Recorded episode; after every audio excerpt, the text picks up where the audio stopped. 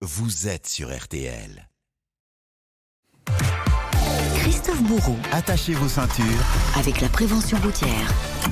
Et ce matin, Christophe, votre conseil s'adresse euh, non pas aux conducteurs, mais aux passagers. Alors c'est vrai que pendant les longs trajets, on a envie de se mettre à l'aise, parfois euh, un peu trop, on met les pieds sur le tableau de bord. Attention, très mauvaise idée, ça peut même être euh, particulièrement dangereux.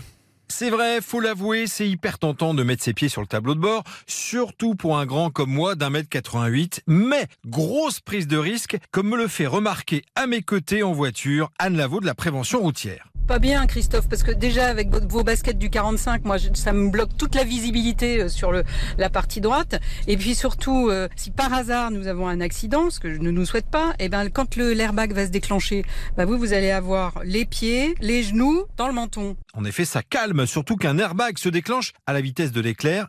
55 millisecondes, c'est à peine un battement de cils. De plus, avec la ceinture mal positionnée, eh bien, vous multipliez les risques. La ceinture de sécurité n'est plus sur les hanches, donc sur les parties osseuses du squelette, mais bien sur les parties qu'on appelle molles, c'est-à-dire la rate, l'estomac, le foie. Quand le choc va arriver et que la ceinture va se déclencher, eh bien la ceinture va endommager toutes ces parties qui normalement sont protégées. On résume, on garde les pieds au plancher. Et si vous avez vraiment des fourmis dans les jambes, allez hop, une petite pause. Et oui, c'est plus sage, en effet. Merci euh, Christophe Bourreau. On pense à faire des pauses toutes les deux heures euh, si on prend la voiture. Aujourd'hui, il risque d'y avoir encore beaucoup de monde. Journée classée rouge euh, dans le sens des départs par bison futé sur la route des vacances.